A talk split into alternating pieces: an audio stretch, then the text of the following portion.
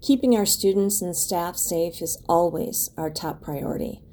Today on Inside the OSD, we are talking with Oregon Police Department Chief Pagenkopf about the very important topic of school safety.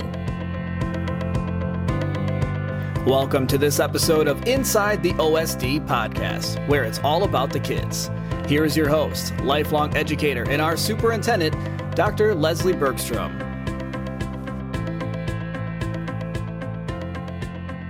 Hello, Chief, and thank you for joining us today on Inside the OSD. This is a really important topic to us as school officials, and I know it is for you in the Oregon Police Department.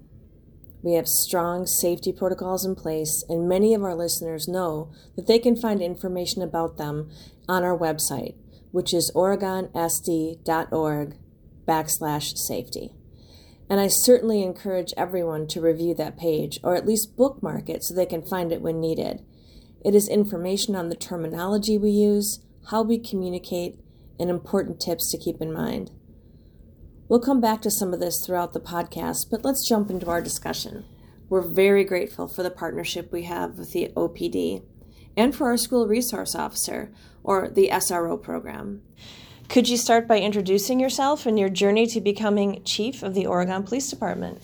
Yes, so my name is Jenny Pagenkopf. I've been the Chief of Police with Oregon for about 3 years. And prior to that, I've been with the Oregon Police Department for about 17, and then in law enforcement for 20.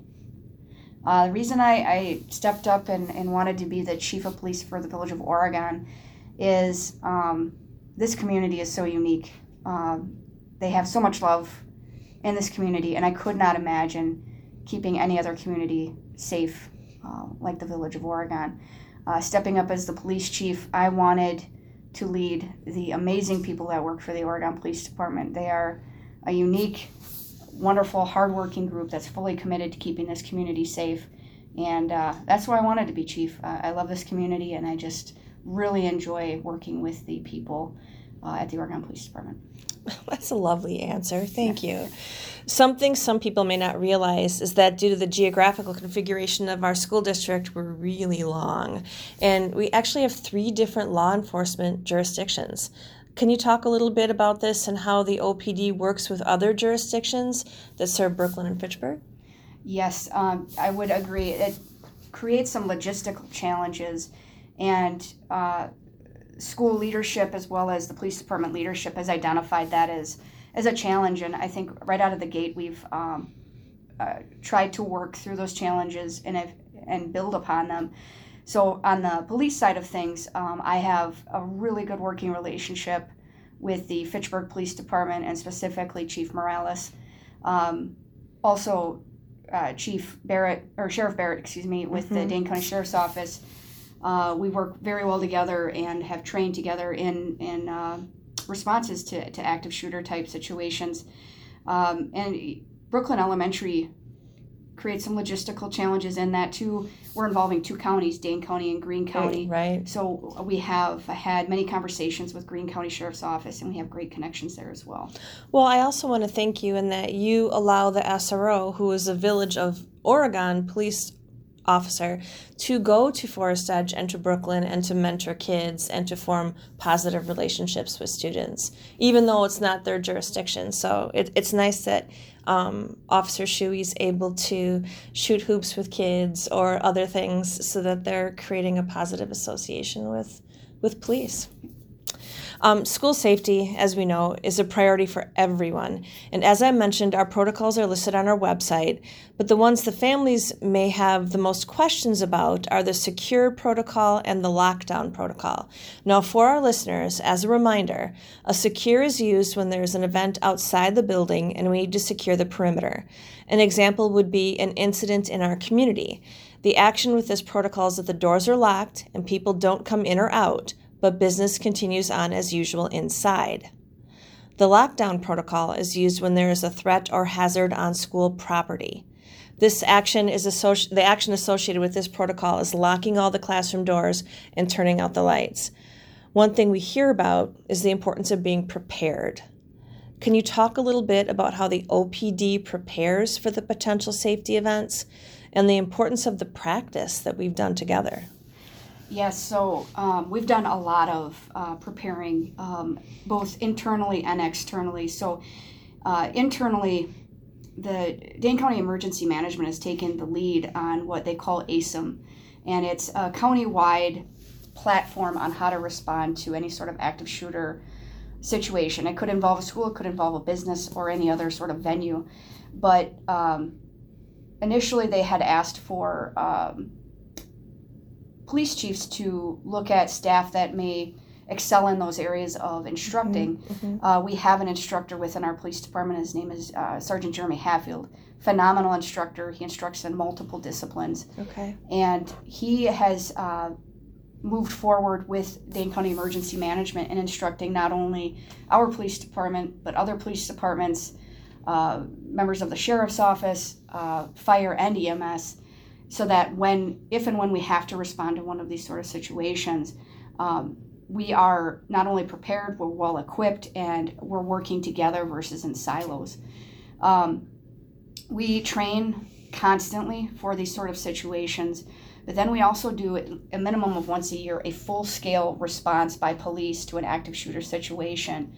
And in past years, we've actually used schools within our jurisdiction when they're closed during the summer to do exercises. And I think that's really great to use our Oregon schools, because it helps us, the Oregon Police Department, identify any areas where we could focus more on or where response may be more challenging. Outside of that, and I think this is the most important thing, is our parents and our school, our students and our community expect, and they certainly should get, the police department, fire, EMS, and the school district to work and collaborate strongly in these efforts. Absolutely. And we cannot work in silos in these areas. And so we do tabletop exercises. In fact, we've done tabletop exercises at all schools in the village, and I think they've been just incredibly successful. We've gained a lot. It's never a checkbox, we got this done. It's how can we grow, how can we build and improve even more. And our worlds are very different, police and schools, and then bringing this together, I just think it's going to be that much stronger if, heaven forbid, we have this sort of situation. And with this last incident where we had a threat called in, I think a lot of the success we've had in our tabletops did show in how our response was. The communication between the superintendent and myself really paid off as to how securing that many schools in such a short period of time. It feels like forever, but realistically, that happened very quickly and very smoothly. And just getting our students and our faculty in buildings that were secure until we could get more information and figure out more about this threat, I think really went well. I think so too, and I do credit the fact that your department ran tabletops with us very recently, because while none of us we don't want to think about these kinds of things happening, but it's our job to think about what to do in case bad things happen, and ensuring that we're prepared. And the partnerships that are necessary in an emergency don't happen overnight. You work on them over time, and you utilize those partnerships on a daily basis, and they pay off when we have a really challenging situation, as we did a couple of weeks ago. So, I also want to say that the tabletops, I really appreciated how they were run, because it really made people think. We had to talk about what we would actually do in a scenario, and to actually put the words out there, I think it made people think, and it made us even more prepared. So thank you for that. I appreciate it a lot. Communication is a really important part of that process. You referenced it. For example, I don't even know how many phone calls there were back and forth with you and I during the secure event. But we do our best to communicate what's going on with our families, because we're both mothers. We know what it would feel like to have our children in a situation where we weren't sure what was going on. So what I know is that securing safety is the first thing. That must be the first thing. And then we need to put out information to the people who need it. And it has to be balanced between timely and accurate. What are your thoughts about this? Yeah, I could not agree more. In this day and age, with the internet, social media, and a lot of students having phones, information gets out so quickly, in a matter of seconds. And sometimes it can be inaccurate, sometimes it can be incomplete. And for us on the police department side, working with the school district, again, that priority is first just making sure everything is safe and that there's really good communication between the school district and the police department as far as what exactly that threat is and the details behind that threat. That takes time. Once a message is ready to be sent out, it has to be accurate. That first message needs to be accurate because parents have to have confidence in the information that's coming out and know that while it may be delayed, this is accurate, my kids are safe, and what is the plan moving forward? That takes time. And I think the school district, this was a unique situation with this last call with the threats because the police department, and I think it's been very transparent, we're short-staffed. So because we were a bit short-staffed, I got pulled more into the actual response to the call versus what we practiced in tabletop exercises. But what we've always stressed in those tabletop exercises is that it's a fluid situation and you have to adapt. And what I will say is, yeah, Dr. Bergstrom, you were great at adapting to me being pulled one way, but then having to answer your questions. And I know that may have delayed in messaging out to parents, but I think the accuracy of the messages that were sent out for that call were spot on. Yeah, I couldn't agree more. I can't imagine sending out something that you have to send out an update and say you were wrong the first time and what that does to people's confidence. But we want to be accurate because we want to be the source of information as opposed to the digital environment and social media. It's a real challenge in safety events because information is going to hit social media. Often inaccurate information is going to hit social media well before we can have a formal official message. And that is really, really challenging. And that's why it's important that people know that when it comes from us, it is correct. So I really, once again, appreciated the way we were able to communicate throughout that event. Now, we have, as I said, we both have kids of our own, and we know what it feels like if there's a question about school safety. What words do you have for parents and guardians who are listening, who are wondering about the best thing they can do during a safety situation? So first I would, and I've done this with my own children, is prior to any event possibly happening, preparing them, having those difficult conversations. And if you need guidance, there's a lot of resources out there, and the school district could provide some of those resources.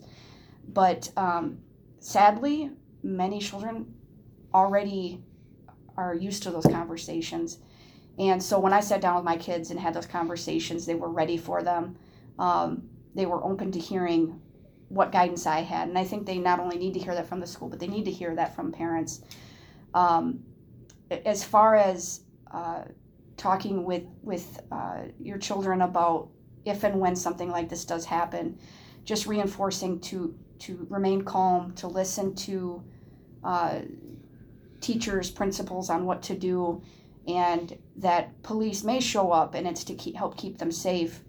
One of the takeaways that we had from this last call with the threats was our staff was just so impressed by how many students stopped and thanked them for being there and that it made them feel safer to see the officers there. We have great kids. Yes, yep. And I was standing at the front entrance. I got many waves and parents rolling down windows just saying thank you.